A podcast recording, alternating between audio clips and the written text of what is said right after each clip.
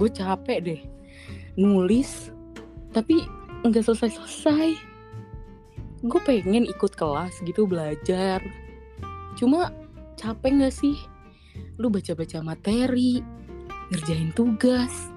Terus belum tentu juga tulisan lu jadi bagusan. Gue tuh pengen tahu. Dengar pengalaman teman-teman sesama penulis.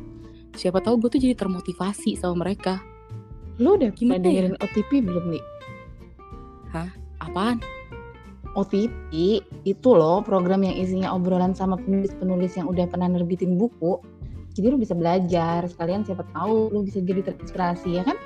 malesin gak sih tapi dengernya Tinggal usah males, lu dengerinnya sambil tidur-tiduran juga nggak apa-apa. emang OTP apaan one time password Is, bukan. Multatuli on the podcast.